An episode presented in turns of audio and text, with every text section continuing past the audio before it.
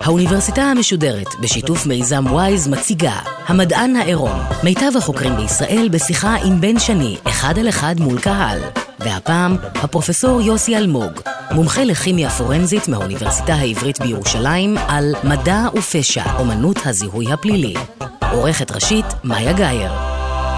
ערב טוב לכם, כאן בבר בתל אביב. האורח שלנו, פרופסור יוסי אלמוג, הוא דוקטור לכימיה אורגנית. בתחילת שנות ה-70 הוא התגייס למשטרת ישראל, שם גם כיהן כראש המחלקה לזיהוי פלילי של אגף החקירות. הוא לקח חלק בפענוח כמה מהפשעים החמורים בתולדות המדינה, ובפיתוח אמצעים לזיהוי חומרי נפץ. שם גם פיתח מומחיות לשימוש באמצעים כימיים כדי לזהות טביעות אצבעות סמויות. מאז פרש מהמשטרה ומכהן כמרצה לכימיה פורנזית באוניברסיטה העברית, ונחשב מאז לאחד מחלוצי הוראת המדעים הפורנזיים בארץ. בשנת 2005 הוענקה לו מדליית לוקאס, אות ההצטיינות החשוב ביותר של האקדמיה האמריקאית למדעים הפורנזיים. אנחנו נדבר הערב על המדע הפורנזי, נתעכב על חלק מהשיטות לזיהוי חשודים בעבירות פליליות, טביעות אצבעות, זיהוי פרצופים, וכמובן התאמה של DNA. ולבסוף גם נשאל על הביקורת שעולה לאחרונה לגבי המשקל הדרמטי שיש לראיות פורנזיות בבתי המשפט. אנחנו במדען העירום של האוניברסיטה המשודרת, סדרת הרצאות המשותפת לגלי צה"ל ולמיזם וויז. אם תעקבו אחרינו בפייסבוק של האוניברסיטה המשודרת ושל וויז, תוכלו גם אתם לקחת חלק בהרצאות האלה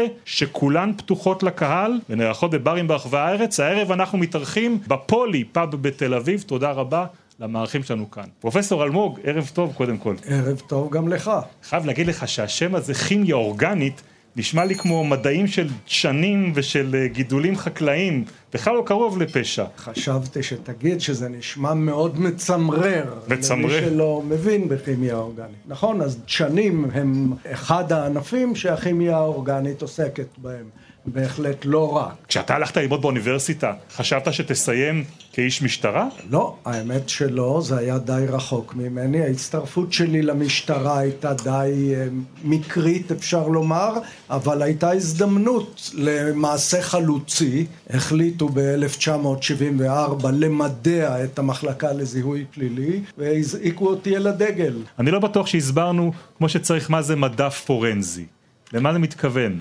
מדע פורנסי בהגדרה הכי פשוטה והכי יבשה זה שימוש בשיטות מדעיות מכל התחומים על מנת לפענח עבירות ולהמציא ראיות אובייקטיביות לבית המשפט. הביטוי פורנסי מקורו במילה הלטינית פורום, כיכר השוק ברומי העתיקה שבה היו מתנהלים המשפטים. מכאן מדע פורנסי, יש כימיה פורנסית וביולוגיה פורנסית, רפואה פורנסית. אבל איך זה מתחבר לתחום המחקר שלך, התחום שאתה עושה בו דוקטורט עד לאותו שלב? אז כימיה אורגנית הוא מרכיב חשוב באמת בפעילות של המערך הזיהוי הפלילי, וזה היה הקשר שהביא אותי באמת למשטרה. פרט אולי שפחות ידוע, באותה תקופה או שנתיים קודם פיתחו את המריחן הראשון לחומרי נפץ בעקבות חטיפת מטוס אל על לאלג'יר ב-1968, והנה המשטרה מלווה פרויקט פיתוח ממדרגה ראשונה. אני התעניין כבר אז גם בחומרי נפץ, וזו הייתה כנראה הסיבה שקראו לי להצטרף. אז אם אנחנו מדברים על תחילת שנות ה-70, זה באמת תחילת השנים שבהם אנחנו רואים טרור מסוג כזה, חטיפות מטוסים, מטעני חבלה. מה למעשה ההזדקקות במשטרה באותה תקופה למומחים בכימיה? דוגמה אולי בולטת, הזכרת את הנושא של חומרי נפץ. ב-1972 נחטף מטוס סבנה, חברת התעופה הבלגית דאז, והונחת בשדה התעופה בלוד. המחבלים, חברי ספטמבר השחור שחטפו אותו, דרשו שחרור של 300 מחבריהם, או שהם יפוצצו את המטוס על 90 הנוסעים ו10 אנשי הצוות. המשא ומתן שהתנהל איתם הניח שאולי הם רק בודים מליבם ושאין להם בעצם חומר נפץ, והם שלחו את הקברניט אל מגדל הפיקוח עם דוגמת חומר ש שנראה כמו פלסטלינה בצבע כתום, ואמרו זה חומר הנפץ שאנחנו נפוצץ בו את המטוס. באותה תקופה בדיוק, 1972, הוקמה במחלקה לזיהוי פלילי המעבדה לזיהוי חומרי נפץ, על רקע גל הטרור שהחל, והייתה משימה קשה, מכבידה, על מי שאז הקים את המעבדה, דוקטור שמואל ציטרין, לזהות במהירות רבה האם זה חומר נפץ או לא. זאת אומרת שהמחבלים, הטרוריסטים, יודעים לייצר חומרי נפץ שבמעבדת הכימיה עוד לא מכירים אותם? באותו זמן עדיין לא הכירו. בעצם החומר היה תערובת של שני חומרי נפץ פלסטיים מוכרים, אבל מעולם לא נתקלנו קודם בתערובת הזאת. לא המחבלים ייצרו אותו, מי שיצרה אותו הייתה צ'כוסלובקיה באותה תקופה, והחומר הגיע למחבלים במהלך די מורכב, אבל המקור היה צ'כוסלובקיה. תשמע, זה לא נשמע לי כזה מסובך לזהות חומר נפץ, הרי זה חומר כימי, וכשהוא מגיע אליך למעבדה, אתה יודע, זה 0 או 1, זה החומר הזה או לא החומר הזה, לא? נגיד, היום זה הרבה יותר פשוט, אז זה לא היה כל כך פשוט. למה? מפני שלא הייתה תשתית לזיהוי חד משמעי של חומרי נפץ, בעיקר לא של חומרים חדשים, שאין לך כנגד מה להשוות אותם. זה היה המקרה של החומר הזה, שלימים נודע בשמו סמטקס. אחר כך זוהו במחלקה לזיהוי פלילי של משטרת ישראל מספר חומרי נפץ נוספים, שבניגוד לסמטקס הם גם לא היו תערובת, הם היו חדשים לגמרי בשבילנו ובשביל כל העולם. ספר לי על עוד התקלות שלכם בחומר נפץ מסוג חדש. ב-1980 מחבלים פשטו על בית הדסה בחברון. הם ירו ורצחו 6 מהמתנחלים, ובמסלול הנסיגה שלהם צהל מצא צינור מתכת שהיה ממולא באבקה לבנה. לפי מקומו והמבנהו, ההנחה הייתה שזה נועד לשמש כמטען חבלה, אבל הם לא הספיקו לפוצץ אותו. על פי הפרוצדורה המקובלת, הצינור הזה הובא למעבדת חומרי הנפץ במטה הארצי, והוחל בתהליך הזיהוי. בדרך כלל משווים כנגד ספרייה של חומרים מוכרים. כן, החומר הזה לא דמה לשום חומר מוכר, הוא גם לא היה תערובת. היה ברור שהוא רגיש מאוד, מפני שהמבחן הראשון שעושים נקרא מבחן להבה. שמים כמות קטנה יותר מראש סיכה בקצה של טייל, ומקרבים ללהבה. בדרך כלל נוצר בלהבה צבע אופייני לפי חומרי הנפץ המוכרים. החומר הזה התפוצץ עוד לפני שהגיע ללהבה. אותה כמות קטנה, היה ברור שזה חומר רגיש במיוחד. סדרה של בדיקות אנליטיות, מכשירניות, הביאה בסופו של דבר לפענוח המבנה של החומר, שנודע מאז בשם TATP או tri-acetone tri-peroxide, חומר נפץ שאותו באמת לא צריך לקנות מצ'כוסלובקיה, אותו הם יכלו לייצר בעצמם משני חומרי גלם זמינים מאוד, אחד מהם זה אצטון, אתה יכול לקנות אותו בבית המרקחת הסמוך, והשני מי חמצן, גם אותו אתה יכול לקנות בבית המרקחת הסמוך, והם למדו ככל הנראה מהאסכולה הסובייטית איך ערבוב של שני החומרים האלה בתנאים מסוימים מביא ליצירה של חומר נפץ רגיש מאוד, מסוכן מאוד גם למי שמכין אותו ומי שמעביר אותו ממקום למקום. והחומר הזה שימש את המחבלים בזירה שלנו במשך כ-20 שנה. 20 שנה אתה אומר בערך עד שנות 2000 עד האינתיפאדה השנייה. בערך עד האינתיפאדה השנייה. אמרתי, החומר הזה רגיש מאוד. היו למחבלים שהכינו אותו לא מעט תאונות עבודה בזמן ההכנה, ולפעמים בזמן העברה ממקום ההכנה ליעד, לזירה שבו אמור להתרחש הפיצוץ. ולכן אנחנו צפינו כבר אז שבמוקדם או במאוחר הם יעברו להשתמש בחומר נפץ פחות רגיש ויותר אדיש, כזה שלא יהיו להם תאונות עבודה איתו. אדיש זה אומר שלוקח לו יותר, צריך גזימה יותר משמעותית כדי לפוצץ אותו. נכון, אני רואה שאתה יודע מצוין. שבוע חבלה, מזה אני, את זה למדתי. נכון, הוא לא מתפוצץ מנשימה לידו. ואכן, בשנת 2000 הופיעו הפיגועים הראשונים בחומר נפץ מאולתר אחר, שנקרא אוריאניטרט. וואה, זה מזכיר לי מונח אחר, זה קרוב? קרוב מאוד, קרוב מאוד. זה המרכיב האורגני העיקרי בשתן. אוקיי. נכון, ואוריה זה חומר זול מאוד, שמשמש כדשן החנקני הנפוץ ביותר. נפוץ ביותר בעולם והזול ביותר.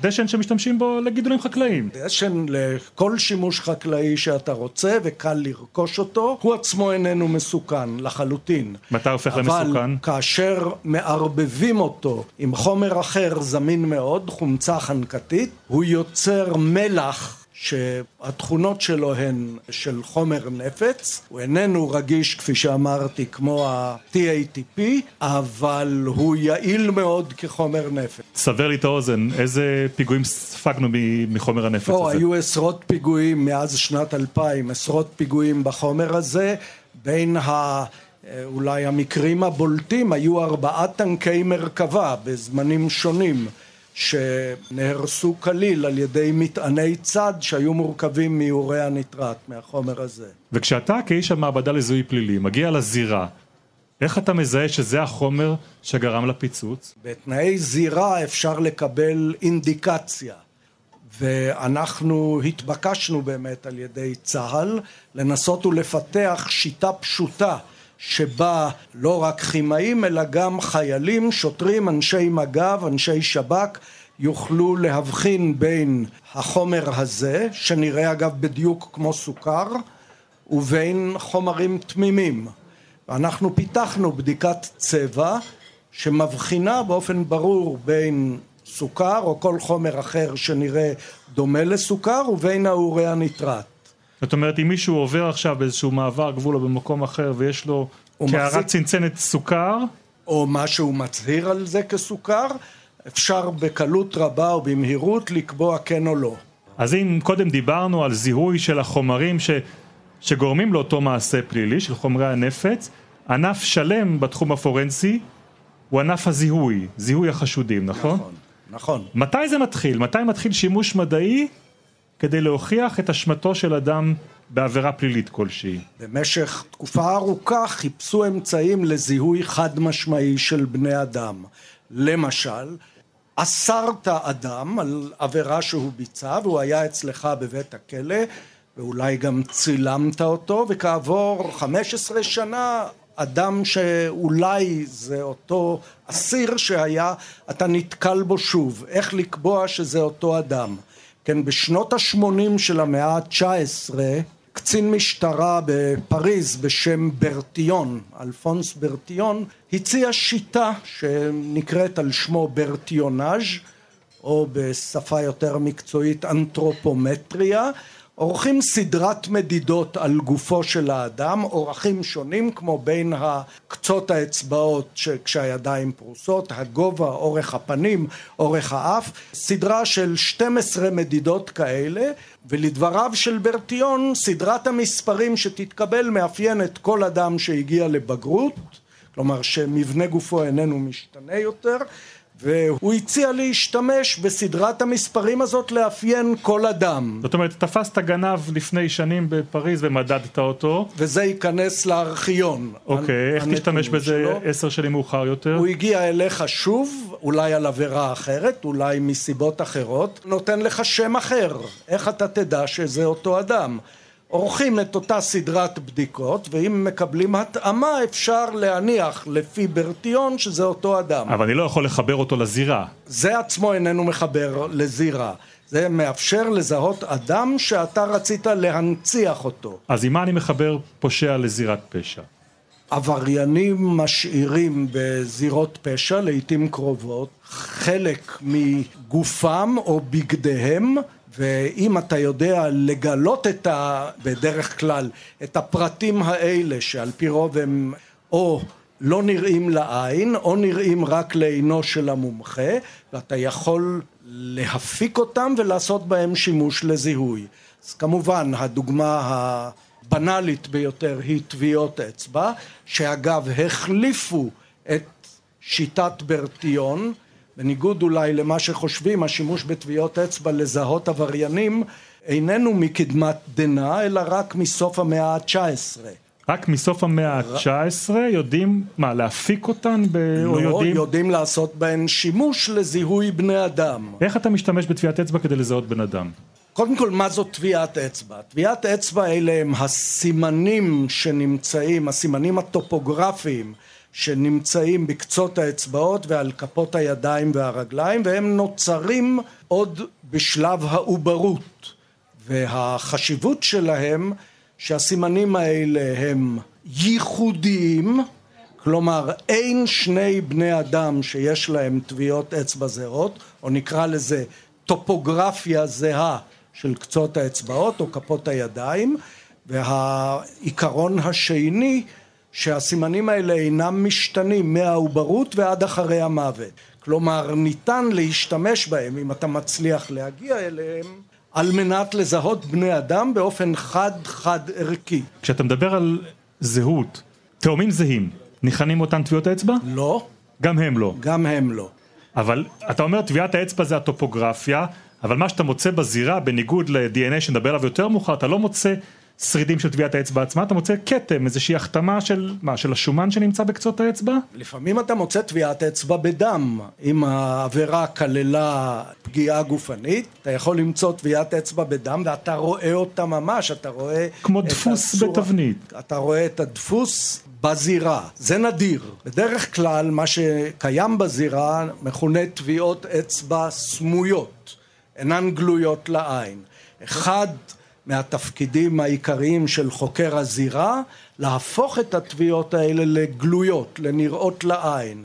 ולשם כך מפעילים סדרה של פעולות שמביאה את הטביעות הסמויות האלה למצב של גלויות, ואז ניתן להעתיק אותנו, לצלם אותנו, להגדיל אותן, ולעשות בהן את השימושים הנוספים לזיהוי, למי שייכות הטביעות האלה. איש מעבדה לזיהוי פלילי ששופך אבקה עם מברשת על איזשהו משטח ומנסה לחשוף טביעות אצבע. זה עדיין קיים, נכון. זה עדיין... זו השיטה הראשונה בזירה של התפרצות למשל. אוקיי. מגיע חוקר הזירה והוא יפזר אבקה במקומות שהוא חושב שהיה מגע של העבריין, הוא ינשוף להרחיק את עודף האבקה ומסתבר שהטביעות מתפתחות. אז לכולנו ברור שעל הידית נחפש אותן, על כלי נשק או אמצעי אחר בזירה נחפש אותן, או בכל מיני נקודות אחיזה אחרות נחפש אותן. על עדן חלון, על זכוכית, על שולחן. כמה זמן הם מחזיקות מעמד, אותם תמים שומנים של האצבעות שלנו? כמה זמן הם מחזיקים מעמד על פני משטח? תלוי בסוג המשטח ובתנאים שבהן הטביעות האלה נשמרות. אחד המקרים המעניינים בתולדות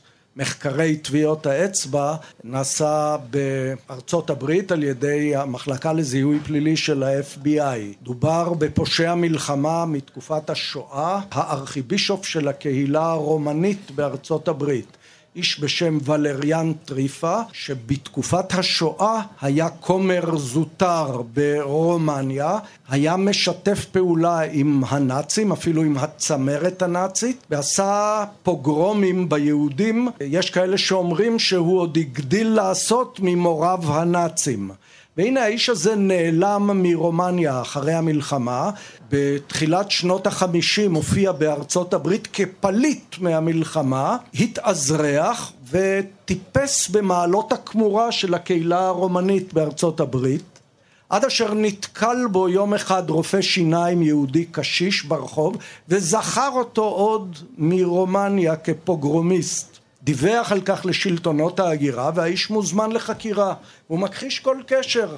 מעולם לא הייתי פוגרומיסט, מעולם לא השתתפתי בפרעות, גם לא היה לי מעולם קשר עם הצמרת הנאצית, כמו שאומרים. ה-FBI שצריך לקבוע עמדה בין שתי דעות או שתי הצהרות, פנה למשטרה הגרמנית וביקש לקבל חומר שיכול לשפוך אור על הזהות של האיש. הגרמנים שלחו להם גלוית דואר שהימלר, האיש מספר 2 בהיררכיה הנאצית, קיבל בחתימת ולריאן טריפה, אותו שם, ב-1942. כאשר הראו לו את הגלויה, האם אתה כתבת אותה, הוא הכחיש כל קשר, מעולם לא היה לי קשר להימלר. והנה ה-FBI בודק את הגלויה על מנת לחפש עליה טביעות אצבע. גלויה מ-42. גלויה מ-42. והשנה עכשיו היא איזה? השנה עכשיו היא 1984. ועל ידי שימוש במכשיר לייזר, שבאותה שנה הוכנס לשימוש במעבדות ה-FBI, התגלתה טביעת אגודל של אותו חשוד שעומד בחקירה ב-FBI. מכאן ברור שהוא האיש שכתב את הגלויה, ועל סמך זה הוא גורש מארצות הברית, והוא מת בפורטוגל ב-1987. לשאלה שלך, הנה, על משטח עשוי נייר, טביעת אצבע יכולה להשתמר במשך עשרות שנים. על נייר עשרות שנים, על המשטחים שאנחנו מכירים אותם, המתכתים הרגילים? בדרך כלל פחות, מפני ששם המטריצה של התביעה, החומר שמופרש על גבי המשטח, במשך הזמן מתחיל לזחול לרוחב המשטח, ובסופו של דבר התפתח כתם ללא טופוגרפיה. אז בעצם כשאתה עושה איזשהו עיבוד לאותה טביעת אצבע, אתה יכול להתחיל לזהות את הטופוגרפיה שלה. דיברת על עיבוד באמצעות לייזר, דיברנו על האבקה, איזה עוד אפשרויות יש לך כדי להפיק טביעות אצבעות? על נייר בדרך כלל, שהוא משטח חשוב מאוד מבחינה פורנסית, על נייר בדרך כלל משתמשים בשיטות כימיות, שבפיתוח של חלקן היה חלק לא מבוטל גם למחלקה לזיהוי פלילי של משטרת ישראל. השיטות האלה מגיבות, בשיטות האלה מפעילים בעצם על המשטח הנבדק, מגיב כימי, בדרך כלל בתמיסה, לפעמים בפאזה גזית, והמגיב הזה יוצר תגובת צבע עם מרכיבים שונים שקיימים בזיעה, בזיעה של כפות הידיים. אז אני מניח שבמקרה האידיאלי הצלחת לצייר איזשהו מרכיב של הטופוגרפיה של האצבע. עכשיו גם כולם מכירים את הכפתור אצלנו בסמארטפון שמזהה טביעת האצבע שלנו, ואנחנו יודעים שיכול לזהות אותה בכמה נקודות שונות. אבל מה באמת הופך את הזיהוי שלך לקביל בבית משפט? את זה שאתה תתאים את טביעת האצבע שדגמת בחדר המעצר עם טביעת האצבע שאספת בזירה. וזאת באמת התמחות מיוחדת. אני זוכר שפעם דובר על מספר נקודות שצריך להיות זאת. במפה הטופוגרפית הזאת שיש לנו בקצות האצבעות, יש נקודות אופייניות, באנגלית זה נקרא characteristic points, והנקודות האלה באופן מאוד מצומצם הן סיומי רכסים ומזלגות, רכס אחד שמתפצל בנקודה מסוימת לשני רכסים. המומחה מחפש את הנקודות האלה ואת המקומות היחסיים שלהן על המפה הזאת, ואם הוא מוצא מספר מספק של נקודות כאלה ברצף, הוא יכול לקבוע שהטביעה הזאת זהה לטביעה השנייה, לטביעת המטרה. מה זה מספר מספק ברצף? מספר מספק ברצף זאת סוגיה מעניינת, מפני שאין לה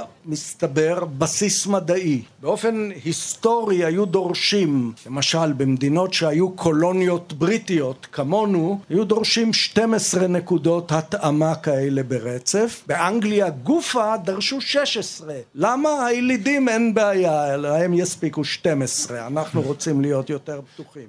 במדינה ענקית כמו סין מסתפקים ב8 נקודות התאמה. ב-1995 התקיים בארץ הכינוס הבינלאומי הראשון למחקרי טביעות אצבע. הכינוס הזה היה במכללה לקצינים בכירים של משטרת ישראל, בנעורים, ובמסגרת הכנס התקיים מושב מיוחד שידון על המספר המינימלי של תביעות שיש להציג לבית המשפט, כדי לקבוע זהות בין שתי תביעות. והתוצאה של המושב הזה הייתה הכרזה, נקראה הכרזת נעורים, ככה היא מופיעה בספרות המקצועית הבינלאומית, The Neurim Declaration, והיא קבעה שאין בסיס מדעי לדרישה של איזשהו מספר, 12 או 16 או 8. והדרך הנכונה לפעול היא שהמומחה יסתמך על ניסיונו והבנתו, והוא יכול להציג, אם הוא סבור ששתי תביעות הן זהות, גם מספר נמוך מ-12 נקודות. ולקבוע שיש פה זהות. ולקבוע שיש פה זהות. תשמע, אני מבין שאתה מתרגש מהעניין הזה, וכמובן מה שייכות הישראלית של נעורים לסיפור הזה. אבל אני חייב להגיד לך שכשאני שמעתי את זה ממך בפעם הראשונה, הרמתי גבה. כי הרי אני מניח שרוב האנשים שישבו בנעורים וקיבלו את ההחלטה הזו, הגיעו כמוך ממחלקות לזיהוי פלילי של ארגוני משטרה בעולם, והמוטיבציה הבסיסית שלהם היא מה לעשות? להרשיע, לתפוס את החשודים, נכון? לא. למה לא? לא. המוטיבציה הבסיסית היא להגיע לחקר האמת. לא פחות חשוב מלקבוע שפלוני עשה את העבירה שמיוחסת לו, לקבוע שפלוני לא עשה את העבירה שמיוחסת לו. אם אני מסתכל היום לאחור, מבחינה סטטיסטית, לפי דעתי, יש הרבה יותר מקרים כאלה שבהם אמרנו זה לא החשוד, מאשר אמרנו זה כן החשוד. אבל יש לי הרגשה שהמקרה שבו פותחים בקבוק שמפניה אצלכם, זה לא המקרה שבו אומרים זה לא החשוד, אלא דווקא המקרה שבו אומרים זה כן החשוד. אני מוכרח לציין, אני הייתי 16 שנה ראש מז"ב, אני לא זוכר שפתחנו בקבוקי שמפניה, גם בפענוחים הכי מסעירים נקרא לזה. אבל אתה בא ואתה אומר מראש, אין שום רקע מדעי, או אין, איך הגדרת את העניין הזה? אין שום עניין? אין בסיס מדעי לדרישה של מספר נקודות כלשהו. ואנחנו יושבים בערב שכותרתו היא מדע ופשיעה. אז מה אתה בא לומר לי, שלאינטרפטציה של החוקר, יש פה מקום משמעותי כשהוא בא להעיד בבית המשפט? קודם כל כן, בדרך כלל כשיש זיהוי חיובי, יבדוק אותו תמיד גם מומחה נוסף, שלא היה מעורב בתהליך הראשוני, אבל לשם דוגמה, המומחים שבדקו בתקופת עבודתם, נאמר 1,000,000 טביעות אצבע מכל הסוגים, ולא ראו, אף אחד מהם לא ראה שתי טביעות שונות שכללו 8 נקודות התאמה זהות. זה מהווה בסיס סטטיסטי די כבד.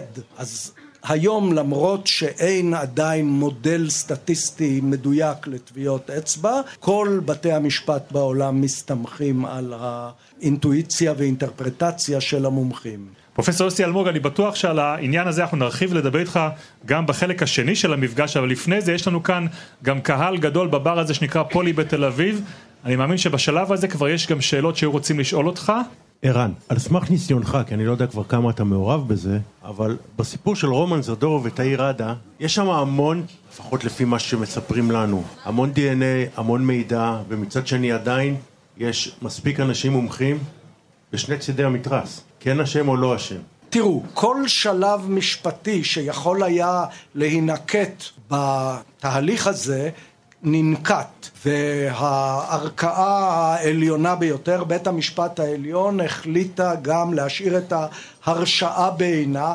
כל אותם סימני שאלה שהעלו, אני אקרא לזה אולי החולקים, אולי המקטרגים, נבדקו על ידי בית המשפט המחוזי פעמיים, ואחר כך על ידי בית המשפט העליון, והם ידעו כל מה שאנחנו יודעים, גם הם ידעו. ובכל זאת פסקו, למרות סימני השאלה האלה, שהוא הרוצח. האם נוח לי עם זה?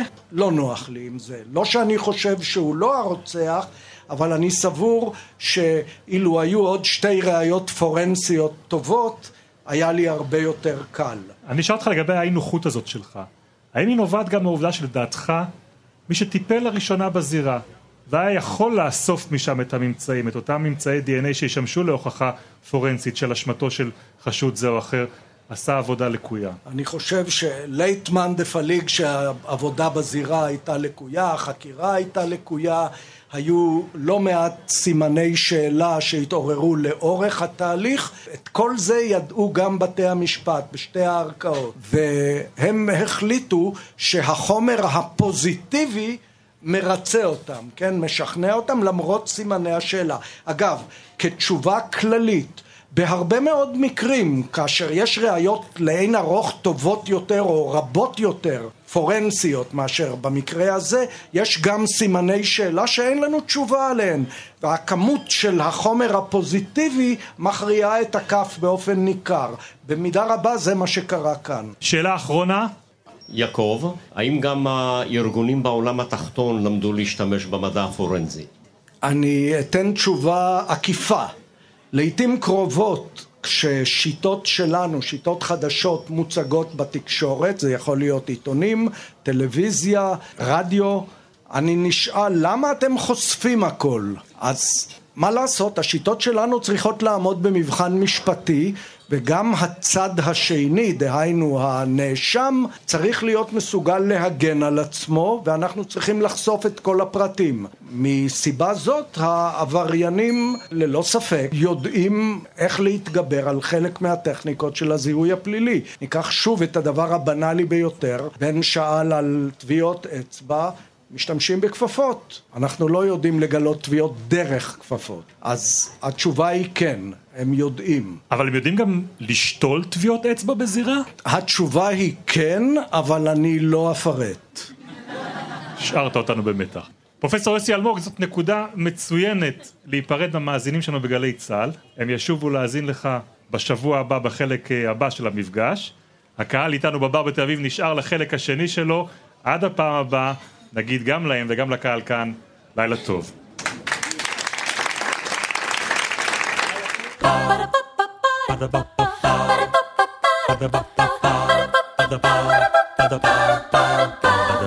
האוניברסיטה המשודרת, המדען העירום. בן שני שוחח עם הפרופסור יוסי אלמוג, מומחה לכימיה פורנזית מהאוניברסיטה העברית בירושלים, על מדע ופשע, אומנות הזיהוי הפלילי. עורכת ראשית, מאיה גייר. עורך ומפיק, נחום וולברג. מפיקה ראשית, יובל שילר.